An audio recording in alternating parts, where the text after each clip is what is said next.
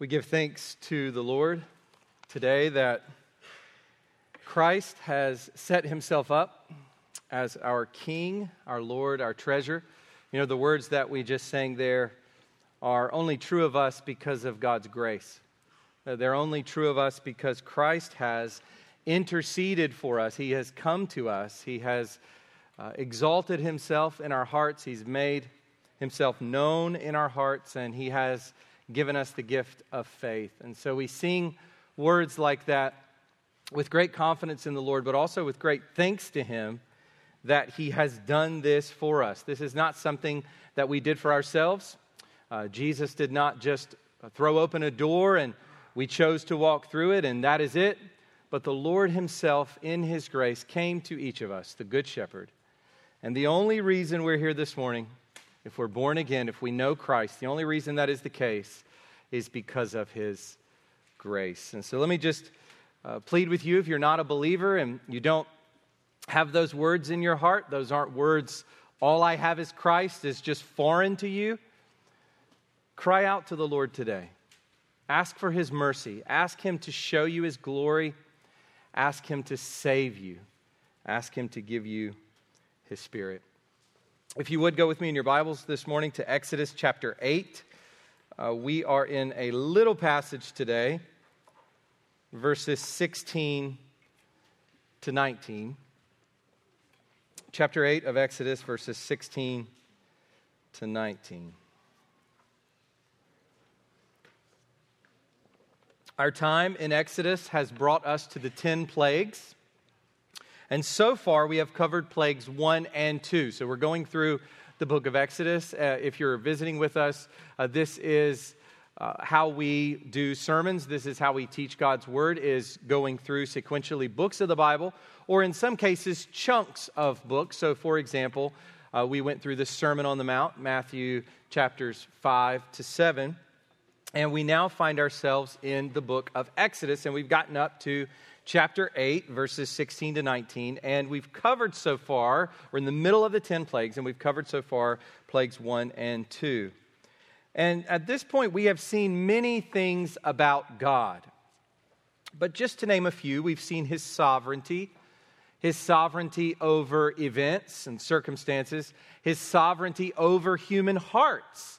Uh, that's important for us to recognize. Going back to what I said at the very beginning, uh, that God is sovereign over hearts.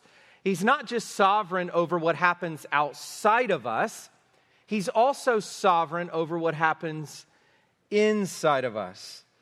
And of course, we recognize that this is in such a way that it does not rob us of responsibility, that human responsibility and divine sovereignty fit together in Scripture. They're, they're held together, often in tension, but presented both of them as true. But we have seen God's sovereignty over events and human hearts. We've seen his supremacy, his supremacy over all so called gods. In some ways, there probably is not a better passage in the Bible to attack idolatry than the 10 plagues. You say, well, that's kind of weird. Why would the 10 plagues be laser targeted against idolatry in our lives? Well, the reason is this that's precisely what God is doing in Egypt. He is showing the Egyptians and he's showing his own people that he is supreme over all so called gods, the gods of men. In this case, the gods of the Egyptians. And, and so, as we come to a text like this, we recognize that God is showing himself supreme over all the things that we call gods. All the little idols that we have in our pockets, metaphorically speaking, all the little idols that we carry around throughout the week, that we have at home, that we have swirling around in our heads this morning, all of those are shown to be inferior to this one true living I am God, demonstrating his supremacy in the 10 plagues. And we've seen, of course, his power. God's power over all creation. That we're not just talking about frogs or water or flies or locusts or whatever else. We're talking about God's omnipotence. We're talking about God's creative power and his power over all of his creation. As we come to a passage, larger passage like the 10 plagues, we are meant to be enamored with God's power, the sheer power of the living God. And in all of this, we're being led by the hand to trust Him, to pray to Him, and to be in awe of Him. So the plagues are quite practical for us, they're interesting to us, uh, they're, they're, they're kind of entertaining in some respects. But far more than that, they lead us. They are like a shepherd. They lead us as sheep towards the pasture of trusting in God, praying to Him, and being in awe of Him, worshiping Him. They have this effect in our hearts, and they would have had this effect in the hearts of the Israelites. They would have had this effect in the heart of Moses and in Aaron's heart. They would have had this effect in the hearts of some of those living in Egypt who were not Israelites, who left Egypt in the Exodus with the Israelites. God is putting himself on display in the Ten Command, in the, in the Ten Plagues. Ten Commandments, we'll get there, that's later. But God is putting himself on display. So let me just ask you do you see him?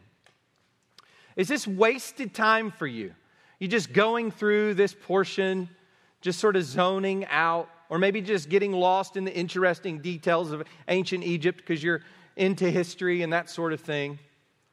Or are you seeing God as He reveals Himself here? Are you trusting Him? Are you bowing down to Him alone? And I must insert that word alone. Not just bowing down to Him, but bowing to Him exclusively. The worship of Yahweh is exclusive, it, it crowds out every other competitor. Every so called God that would erect itself n- next to or in place of God is pushed away, is driven off the cliff, is thrown in the trash. Are you bowing to Yahweh alone? Last week, we looked at the second plague, and the second plague was frogs. Frogs everywhere. There were frogs in the bedrooms, in the beds, there were frogs in the kitchens, in the ovens, in the kneading bowls. There were frogs on Pharaoh, his servants, and his people. Frogs everywhere. That's what we looked at last week. Kind of strange to think you come to church and hear a sermon on frogs, but that's the plague that we got last week. And surprisingly, we saw that the hard hearted Pharaoh actually requests prayer.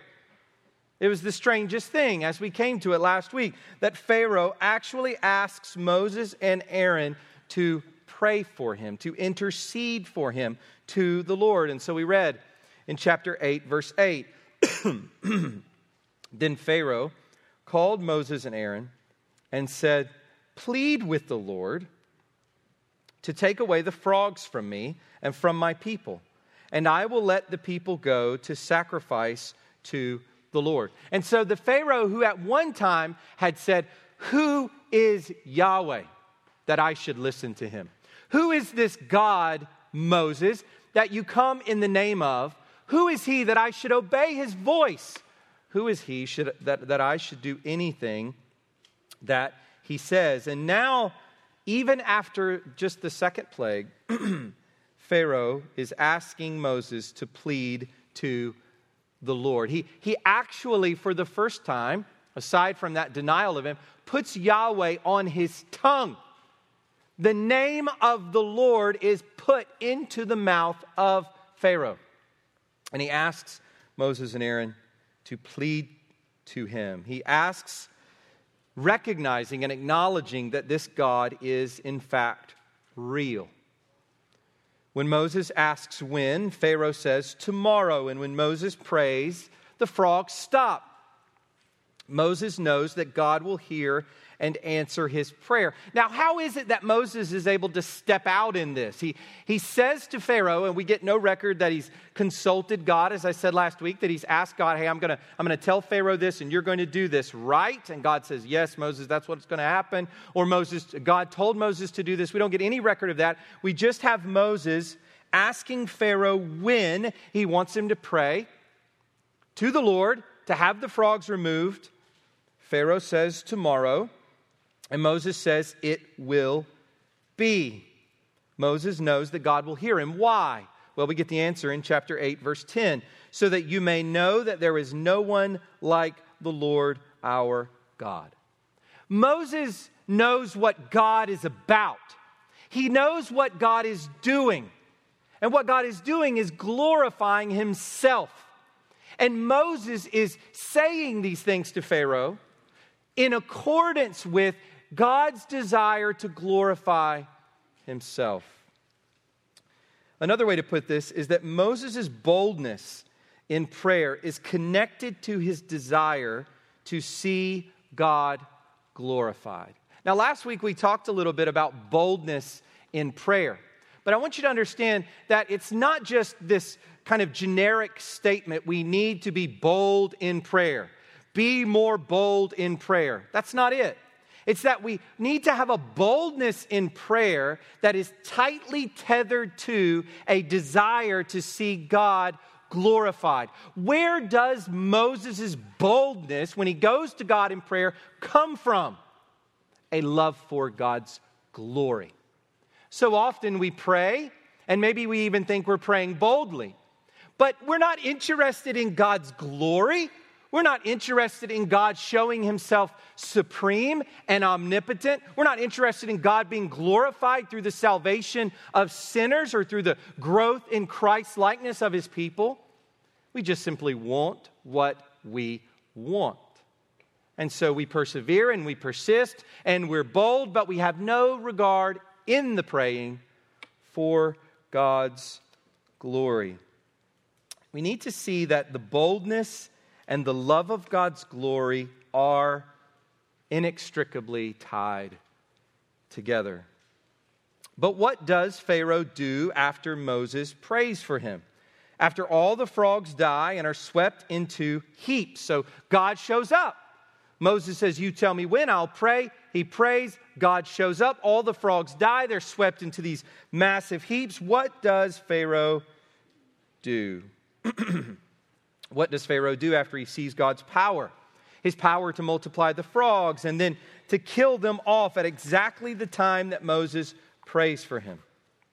Well, that's where we ended last week in verse 15. But when Pharaoh saw that there was a respite, he hardened his heart and would not listen to them as the Lord had said. He hardened his heart and he refused to comply he refused to listen to the Lord's command. And that's where we pick up today. the second plague has come and gone, and Pharaoh remains unwilling to release the Israelites. Unwilling to let the Israelites go to worship Yahweh in the wilderness, an unwillingness to have God's people worship him as God, a rejection of God's praises. And so this morning we come now to the third plague. And the title for, for the sermon this morning is The Third Plague Annoying Little Bugs. So if you would go and stand with me for the reading of God's Word as we look at these annoying little bugs.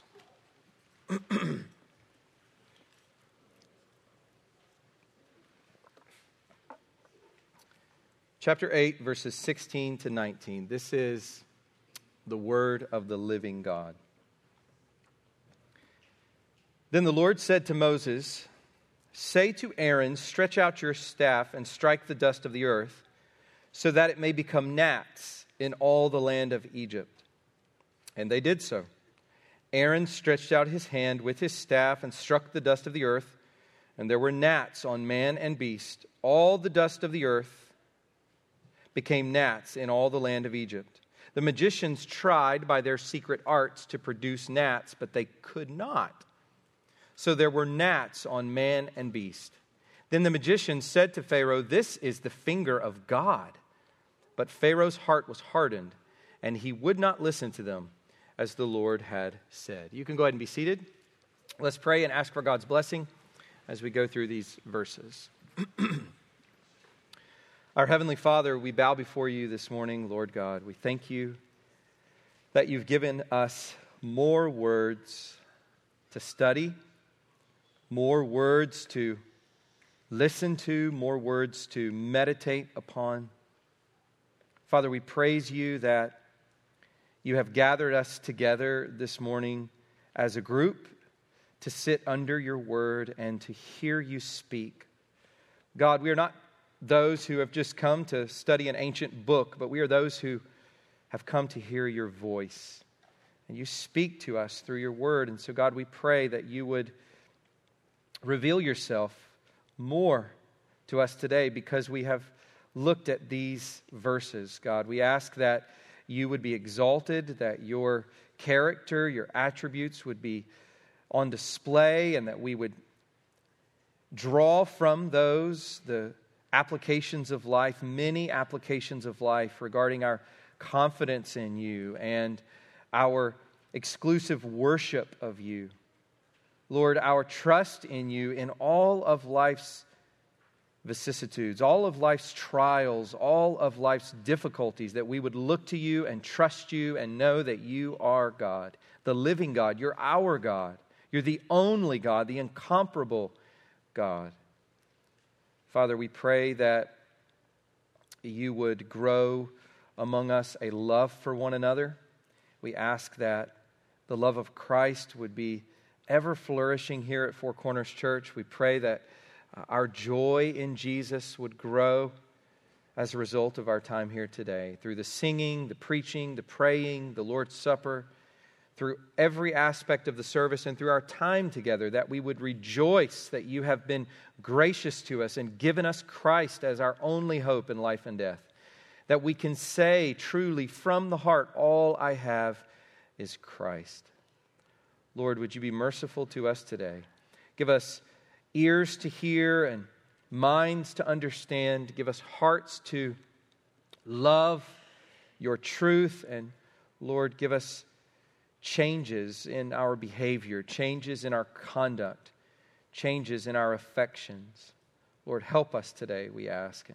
May this time not be in vain for any of us. We pray for the children who are here. Normally, uh, the younger ones in the back, Lord, learning through the curriculum that we use. Lord, we pray that their time in here this morning would be fruitful, that you would speak, Lord, to each of them in very specific ways through portions of the sermon, Lord, and that they would be awakened to see your glory, that they would be awakened to see Christ. We pray that you would be merciful to them. And we pray this in Jesus' name. Amen. So I want us to look this morning at this short passage in two parts. So, two parts, these are our two points if you want to write them down. So, first, anticipation of destruction. We get that in verses 16 to 17. And then in verses 18 to 19, rejection of evidence. So, anticipation of destruction and rejection of evidence. So, let's start with the first anticipation of destruction. For that, we're going to read again verses 16 to 17. Then the Lord said to Moses, Say to Aaron, Stretch out your staff and strike the dust of the earth, so that it may become gnats in all the land of Egypt. And they did so. Aaron stretched out his hand with his staff and struck the dust of the earth, and there were gnats on man and beast. All the dust of the earth became gnats in all the land of Egypt. You may remember that when we started with the plagues, I mentioned that they come in groups of three. And so commentators, scholars for centuries debate how the plagues should be grouped. And you see these common uh, themes throughout, you see uh, some similarities between them.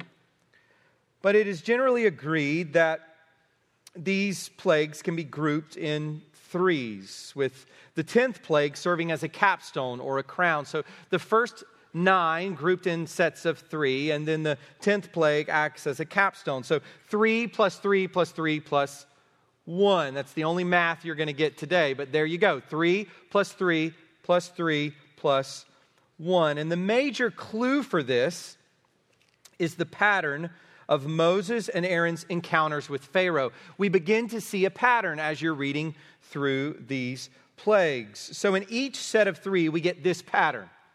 In the first, in the set of three, they uh, meet Pharaoh down by the water. So Pharaoh comes out in the morning. Typically, it's by the Nile, and Aaron and Moses meet the Pharaoh there in the morning. In the second plague of each set, they go into his palace. They, they go into Pharaoh there where he lives. And then in the third plague of each set, it comes without warning. And you find this throughout 1, 2, 3, and then 4, 5, 6, and then 7, 8, and 9. The, the pattern holds which each, with each set of three. And so here we are at the third plague, the final plague in the first set. And as such, this is the first no warning plague, you could call it. This is the first of the no warning plagues. There are three of them that we will see. Pharaoh has expressed his unwillingness to yield at the end of plague two. So for now, no further encounter is needed. God simply acts, God simply brings his judgment without warning. So, in the other plagues, you get this encounter between Moses and Aaron. They go to Pharaoh, there's a conversation, and then there's a warning, and then the plague comes. You get the implied refusal of Pharaoh to listen, and then the plague comes. Nothing of the sort happens here with the third plague. There is no warning, it simply comes. And here we see once again that God takes the initiative. Moses' only job is to listen for the Lord's voice and to respond obediently when he hears. Let me say that again.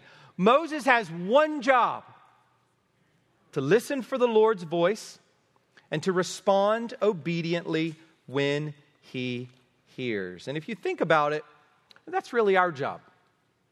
That's our job as Christians. The Christian life is complex in some ways, but in other ways, it is very simple. And we have it illustrated for us here in the person of Moses. We listen to the Lord's voice through Scripture and we obey it, which means that the life of the Christian, you know, we oftentimes talk about Bible reading, and I like any opportunity to explain why it is we read our Bibles because you may have grown up in church and you just hear you need to read your Bible, you need to read your Bible, you need to read your Bible. It's like a duty. It's the duty, it's the top duty of being a Christian. Read your Bible. But it's great when we can see reasons why we ought to read our Bible. what I think we are to understand is that listening to the Lord's voice is the way that we walk with Him. How else are you going to walk with God? Maybe you're thinking, you know, I, maybe you have as your goal, I want to walk with God. You've heard that, sounds really nice. I want to walk with God, but you don't read the Bible. What in the world is that? How else are you going to walk with God unless you're hearing Him speak? And how are you going to hear Him speak, apart from some sort of new age version of Christianity? How are you going to hear Him speak apart from being in your Bible? So it's not just duty, read the Bible, it's walk with God, hear Him speak. Excuse me. Hear Him speak, and then do it when he speaks, we act. When we hear Scripture, we obey Scripture. God here takes the initiative with Moses, and that is Moses' only job. He is, God is the great actor, He is the great agent here. And He comes to Moses with a command.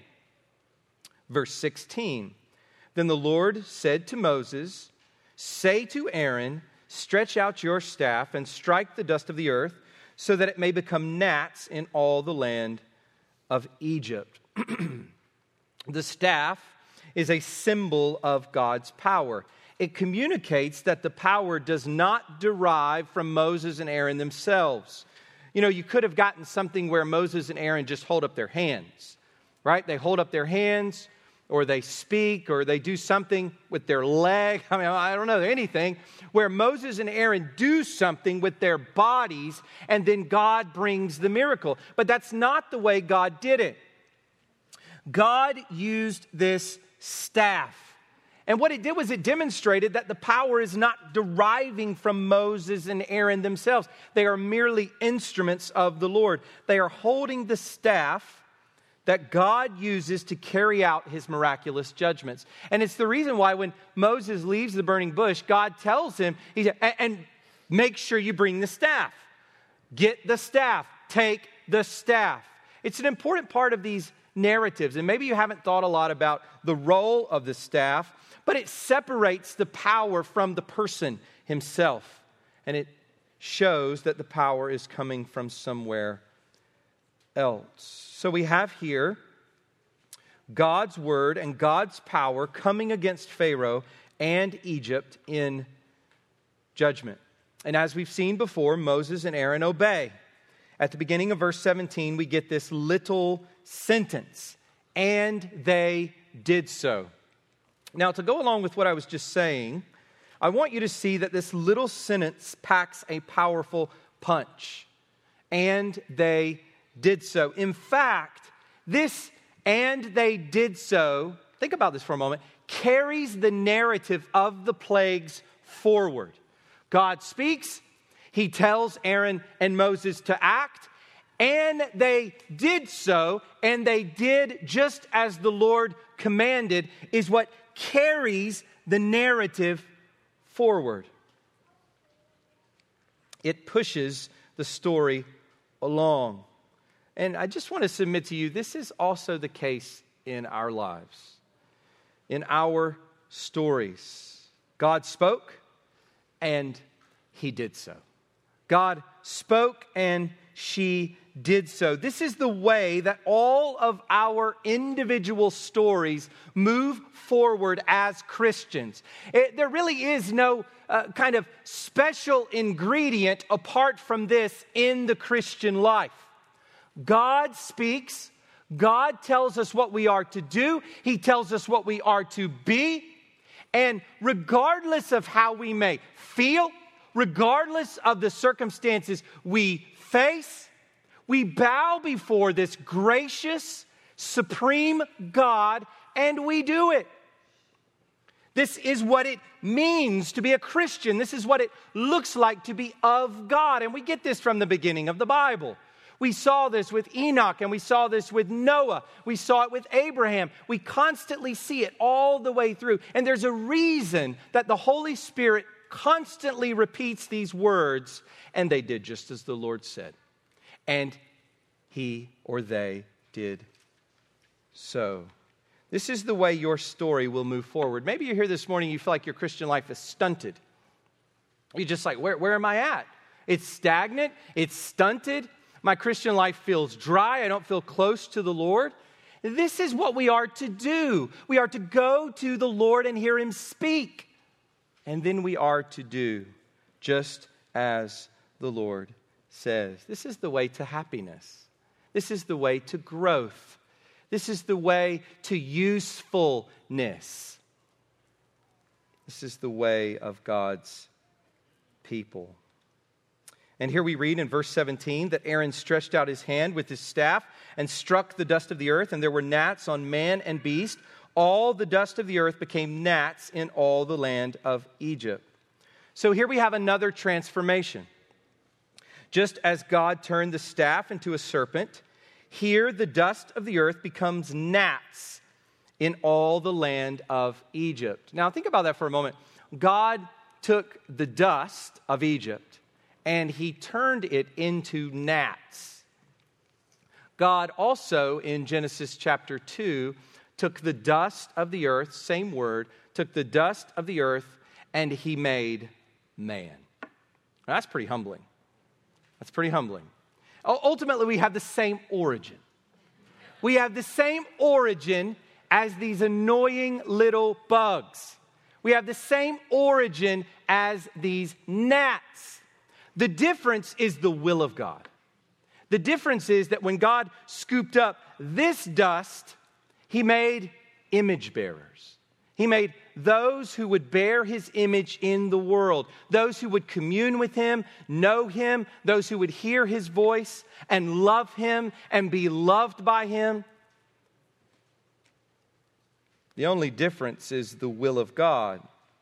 The only difference is that God has designed us as his image bearers, but at the end of the day, we must humbly admit that we all go back to the same dust.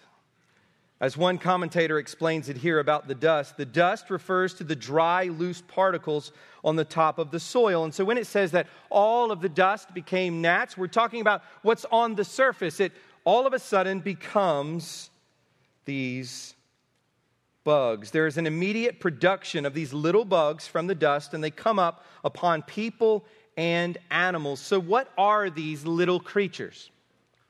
What are they? Well, we're reading in the ESV gnats. And so there you go, they're gnats. Well, the exact type of bug is unclear. we really just do not know. Just don't know from the Hebrew word what kind of bug this is. So several have been put forward uh, gnats, mosquitoes, lice, fleas, sandflies. It's one of those. So it's not good either way. One of these little annoying bugs. But the two that get cited the most are lice and mosquitoes. So you go back to the King James Version and you get lice. And here you get gnats, but many uh, commentators will say that this actually refers to mosquitoes. Now, that is just unthinkable. That is absolutely unthinkable to have. I mean, you know, we have mosquitoes here. You get bit in the summer and you have, you know, and you might have five or six mosquito bites, and that is pretty serious. You're like, this is terrible. I'm going inside, and I'm not coming back out. But you can imagine how many mosquito bites this would have resulted in if, in fact, we are talking about mosquitoes. Josephus and later rabbinic sources suggest that it was lice. So there's some ancient evidence to support lice, but the Septuagint, which is the ancient Greek translation and actually done in Alexandria, Egypt, by those who were familiar with Egypt, the Septuagint translator suggests that it is gnats or mosquitoes, some sort of small winged creature. Either way, we have to conclude that these are biting creatures. Uh, any of those creatures that I just mentioned bite you. They don't just kind of unsettle you by being on you, they bite you, they nibble at you. I yesterday went on Google and looked at pictures of lice. I don't recommend that. That's not something you'll start itching. Uh, but whatever it is, these little things are biting. They're, they're annoying the mind out of these Egyptians. Unbearable irritation for all of the people. And that's where I want to focus for a moment this idea of it being irritating or annoying. We are still in the category of irritation. As we go through the plagues, these first three, we're still very much dealing with plagues that are just uncomfortable, that are irritating, that make life hard and annoying. A, a pest, something you would want to get rid of, something that affects the nose. The first two, they, the land stinks so bad. And now you have these little biters all of this still under the category of irritation or annoyance. The more destructive plagues have yet to come. But I want you to see that this, I want you to see this language in particular of man and beast. So this gets to the reason for the name of the point anticipation of destruction. I want you to see this language of man and beast. In verse 17, it says, There were gnats on man and beast. Well, this language is new.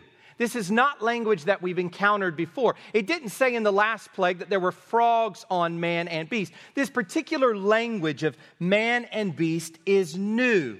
And what I want you to see is that it is an anticipation of what is coming later. It is a little pointer to the destruction that will come upon man and beast in the future. And so I want to show you this with a few quotes from the later plagues. I want you to see how this is anticipating. We're, we're moving with these words, I think, we're meant to understand that we're now moving away from the annoyance and the irritation to much more destructive plagues, which will culminate ultimately in the destruction of the firstborn in all the land in the 10th plague. So let me read you a few quotes from later. So in the sixth plague, with the boils, we read this in chapter 9, verse 9. It shall become fine dust over all the land of Egypt and become boils breaking out in sores on man and beast throughout all the land of Egypt. And then in the seventh plague with the hail, chapter 9, verse 19 Now therefore send, get your livestock and all that you have in the field into safe shelter, for every man and beast that is in the field and is not brought home will die when the hail falls on them. And then finally, in the tenth plague, with the death of the firstborn, chapter 12, verse 12 For I will pass through the land of Egypt that night, and I will strike all the firstborn in the land of Egypt, both man and beast. And on all the gods of Egypt I will execute judgments. I am the Lord. So, you see this language of man and beast? It's sort of tipping us forward. It's leaning away from these annoying plagues and tipping us forward towards these more destructive plagues. First, boils, and then hail that will actually kill man and beast, and then the 10th plague, which will take out every firstborn of both man and beast. Maybe you haven't thought about that. Even the firstborn of the animals were taken out. So that's my point. This new language of man and beast is meant to point the reader forward. Worse things are coming and it will mean the destruction of animal and human life in Egypt. Pharaoh must let the Israelites go with both their animals and with all of their people, or God's destructive power will fall on the Egyptians and their animals. And in fact, at the end of the ninth plague, Moses says, No, all of our animals have to come with us. Not a hoof shall be left behind. That's what Moses says. And then Pharaoh, of course, says at the end of that, Get out of my face. If I see you again, I'll kill you. So that's it. That's the end. And Moses says, Okay, fine. You won't see my face again. And then we know what comes next the 10th plague. Pharaoh will not let the people go. He will not let the animals go so that the people can sacrifice to their God. And so God will afflict both man and beast. Here, with little biting creatures, but later with destruction and death. So that's the first anticipation of destruction. That's the first thing we see. Secondly, the rejection of evidence. Look at verses 18 to 19. The magicians tried by their secret arts to produce gnats, but they could not. So there were gnats on man and beast. Then the magician said to Pharaoh, This is the finger of God. But Pharaoh's heart was hardened and he would not listen to them as the Lord had said. By the way, we're reminded again, as the Lord had said, that everything is moving according to plan. God has hardened Pharaoh's heart, though Pharaoh is responsible for the hardness of his own heart, but nothing is, is happening by surprise. Moses and Aaron are being reminded all is under God's control. All will play out as God has ordained it. Last week, when looking at the frogs, we got a new feature. And that's one of the things about the plagues that you find is as you go through, you get these, these new features. And so, for example, in the next plague, in the fourth plague, we get this new feature where God specifically says that he will make a distinction between the Egyptians and those of his people in Goshen. And so we get this line. We'll talk about that next week, but it's a new feature. Well, in the second plague, the new feature that we got was this intercessory prayer. We don't get that in the first plague, but in the second plague, Pharaoh asked for Moses to pray to God on his behalf. He asks for Moses to have the frogs removed. Similarly, here in the third plague, we get something new, and here it is the magicians can no longer replicate what Moses and Aaron are doing. And this is surprising to us because we've read this now a number of times that the magicians did exactly what had been done by Moses and Aaron. And now we're told that the magicians are unable to do it.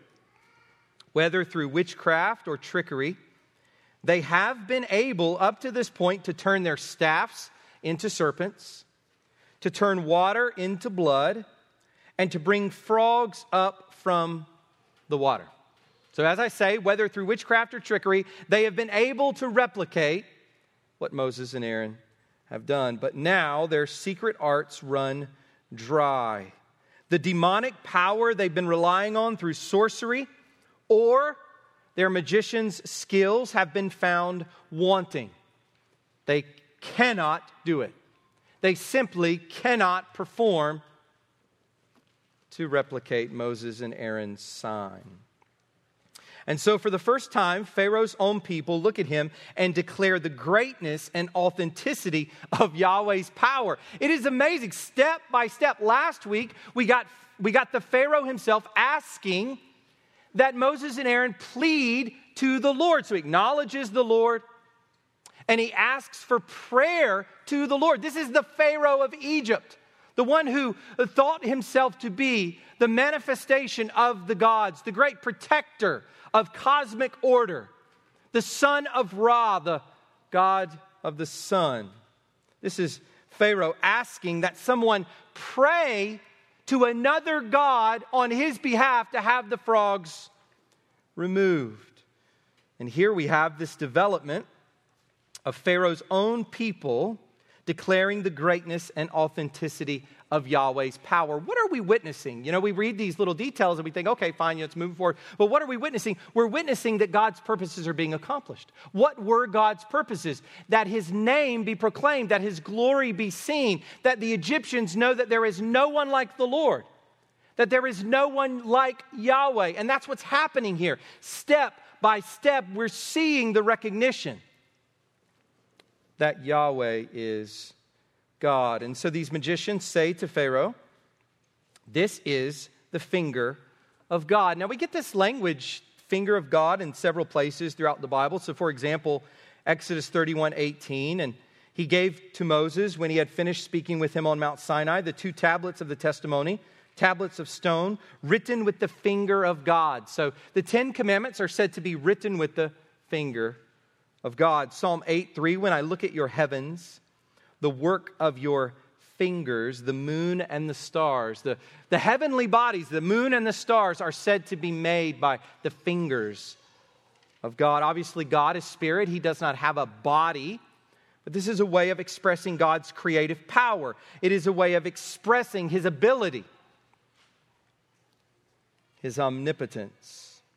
Luke chapter 11, verse 20 Jesus says, But if it is by the finger of God that I cast out demons, then the kingdom of God has come upon you. So, finger of God, like arm of God or hand of God, is a way of referring to God's power, his ability to act. And these magicians say this is the finger of God. Now, we don't know what's in the heads of these Egyptians. We don't know what they mean by that. It is probably unlikely that they are ready to bow down and worship Yahweh Himself. Probably unlikely that they are there in that moment going to Moses secretly and saying, uh, May we know about more about Yahweh? Although, what if some of these magicians are among the number who leave Egypt with the Israelites. It's interesting, we're not told, but what if some of these Egyptians who, in this moment, these magicians recognize that this is the finger of God, what if some of these magicians are those who leave with Moses and the Israelites during the Exodus? We don't know what God they have in mind when they say this is the finger of God. We don't know the extent to which they are ready to blend this God Yahweh into their own pantheon of gods. But what we do see here, at the very least, is a willingness to admit that Moses and Aaron have access to something that is superior to their own secret arts. Whatever they, whatever they think about their own secret arts, whether they think it's some sort of demonic power or whether they know it's just an act of trickery, whatever it is they think about their secret arts, they recognize here that Moses and Aaron have access to something far greater. This is supernatural, it is truly powerful. It is superior in every way. This is godlike power, the likes of which, listen to this, the likes of which they have not seen. So, whatever they have seen before, whatever demonic power manifested itself in times past in Egyptian religion, whatever sorts of trickery they had learned, skill after skill, year after year of teaching in this craft of being a magician. Nothing like this had ever happened before. They see the hand of God. So, how does Pharaoh respond? Maybe now he is ready to listen. Maybe now he is ready to heed Yahweh's command. But no, that's not the case, despite all the evidence, despite the words even of his own magicians. These magicians are willing to admit defeat. Uh, you get the sense that they're not supposed to fail. If they fail, they're out of a job or maybe out of a head. But they admit here defeat. Despite all of this, we read at the end of verse 19 But Pharaoh's heart was hardened, and he would not listen to them as the Lord had said. So, what is going on here with this, this man? Remember, uh, take off his, his, his crown, take off his garments. He's just a man, a descendant of Noah through Ham. He's just a man. What is going on here with this man, Pharaoh? Well, I want to read you a quote that I think really gets at the heart of it. This is where we'll finish up this morning. I want to read you a quote from one commentator. This is what he says It was not that he was denying the reality of what had taken place through the instrumentality of Moses and Aaron. Though his own magician priests testified to the reality of a power higher than any of the gods of Egypt being at work. Pharaoh was not prepared to acknowledge this. The evidence, listen to this, the evidence presented to him was not going to overturn his inner desire to maintain his independence from the Lord and his opposition to him. I'm going to read that sentence again. The evidence presented to him was not going to overturn his inner desire to maintain his independence from the Lord and his opposition to him. And then listen to what he says afterwards. It was not a lack of information that was the problem. Pharaoh was displaying the inner heart rebellion against God that is typical of fallen mankind. So I've said this before, but I want to really hone in on it now what the Lord is doing, what the Holy Spirit is doing through this constant reference to Pharaoh. And specifically here at the end of the third plague, as his magicians look at him and say, This is the finger of God. What the Holy Spirit is doing is giving us an illustration of fallen mankind. So this is not just some distant, ultra wicked individual that we point to and say, Man, glad I'm not like Pharaoh. You were. If you're a Christian here this morning, you were like Pharaoh. And if you're not a Christian here this morning, you are like Pharaoh. Now, it is not that you don't have evidence. You breathe, you think, you see stars, and you see your dog. You see all sorts of creatures from the tiniest to the largest. Evidence is all around you. The fool has said in his heart, There is no God. You do not need a PhD in any kind of science to know that God made the world. You do not need a PhD in psychology or psychiatry to know that God made the human mind in his own image all around us is evidence of the glory of the Maker. All around us and inside of us is evidence that God must be worshiped and that to not worship Him is the greatest evil. All around us.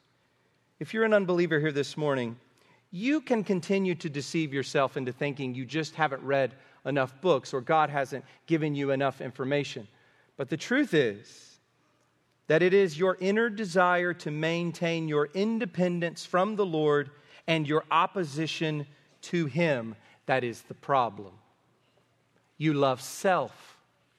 And God gets in the way of your worship of self because it is God whom you have to bow to. It is God who has to take the supreme place over your own desires, over what you want in this given moment. It is God who represents the, the ultimate authority before whom you one day must stand. If you are honest with yourself, it is not that God has failed to reveal himself to you adequately. If you're honest with yourself, it is that you have failed to stop worshiping yourself. This is the plight of all sinners. It's not about evidence, it's about self will and rebellion against the Maker. So, what is the remedy? The remedy is Jesus Christ. He's the only remedy. He's the only way that we will come to be made right with God. He's the only way we'll come to see God for who He is, that we'll come to worship Him, worship Him for who He is. Only through Christ's death and resurrection, and only through trusting in Him, do we receive eyes to see and ears to hear. It is only by God's grace, through Christ that we move from being in Adam and being like Pharaoh to being in Christ and becoming increasingly more like Christ. So, my plea with you this morning, if you're an unbeliever, is do not be like Pharaoh. Run to Christ. Stop being like Pharaoh. Run to Christ. Cry out to Christ for his grace. He saves sinners. He did not come for those who are well, he came for those who are sick, sin sick. He came for those who need to be saved. If you recognize you are a sinner, that is the beginning of an embrace of the great news, the good news of Christ, because it is in first recognizing that you are a sinner that you then turn to Christ and you realize, well, that's great because Christ came for sinners. If I am a sinner, then that means Christ came for me. Turn to Him, trust in Him, be saved from this Pharaoh like life of self worship that ends only in destruction. It ends only in hell. As we finish this morning, I also want to say to those of us who are believers that I think we're being told here that we need to guard our hearts. You know, God hardens Pharaoh's heart. This is true. Pharaoh hardens his own heart. This is also true. The way those two things work together is a mystery to us, and those who try to solve it, I think, try in vain. These two things are both true. And what it reminds us is that we can harden our heart against God's voice. Let me just ask you this morning are you hardening your heart in your persistence in sin? Your persistence in these things that you continue to do, you continue to do, you know it's sin, you know it's wrong, you keep on. You're hardening your heart, you're making it harder than this would.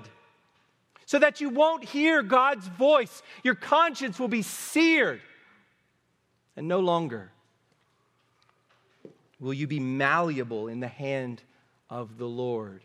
You'll drift and you'll drift and you'll drift like Samson and drift and drift. Though the Lord will not let you drift away, your life will be fruitless, not entirely, or else you're not a Christian. Your life will be wasted. Your testimony will be marred. And rather than giving glory to God with your life, you will smear God's name among those you meet. So, Christian, don't harden your heart against the Lord. Keep a short list with your conscience. Pray to the Lord. Confess your sin. And don't allow your heart to become calloused and calloused and calloused. If the Lord has been speaking to you, if He's been showing you from His Word that what you're doing is wrong and sinful, let it go. Repent of it. Turn from it. And do not let your heart grow hard. Instead of hardening your heart, we are told in Proverbs chapter 4 to guard our hearts. Will you guard your heart this morning by repenting of sin and turning to Christ and resolving with His help by the power of the Spirit to live for His glory? Let's pray. Father, we thank you for your word. We thank you for time together to worship this morning. We ask that you will guard us from having hardened hearts. Lord, as we think about uh, the fact that our, our hearts are, are new, uh, on them is written your law. Uh, we've been reborn and made alive in the inner person. And yet, Lord, we know that we can do damage to our consciences. We know that we can uh, make our lives unfruitful and not useful for the kingdom of heaven. Lord, I pray for all gathered here this morning, Lord, that we would be serious in our examination before you of our own hearts, that we would guard our hearts and not allow them to become hard and calloused and impenetrable. Father, thank you that uh, though we often are foolish, you are gracious to us, God. We praise you that you keep us and you preserve us, and we will make it to the end. We will be redeemed ultimately. We, our bodies will be raised and redeemed, as Paul says in Romans 8. We will dwell with you in a new heaven and a new earth. And so, Lord, we thank you that you are gracious to us as redeemed sinners. And yet, Lord, you call us to turn away from sin. You call us to flee from sin. Lord, we pray that you would mercifully work that into our hearts today. God, I pray for anyone among us this morning who is not a Christian. Lord, would you help them to see who they really are from your perspective? Uh, made in your image, not a gnat or, or lice or mosquitoes. Lord, they are a human being made in your image. And yet, like Pharaoh, they are in rebellion against you. And they love themselves more than your glory. God, would you show them the truth of this? And would they flee to Christ? Would they flee the city of destruction and run to the great King? God, I pray that you would be merciful uh, to the children who are gathered here this morning as uh, we've, we've just had this sermon, Lord. I pray that what was preached, that parts of it, Lord, would sit on their hearts and that you would not let it go away.